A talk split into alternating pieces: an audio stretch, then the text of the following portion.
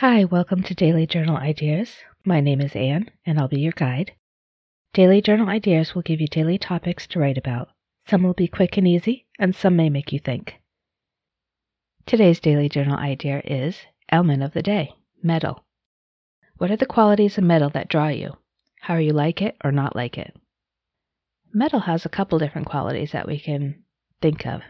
It can be cold or hot, it can be strong, can also be bendable. So try and think along those lines and then describe how you're like it. Thanks for listening in to Daily Journal Ideas. I hope you're learning new things about yourself.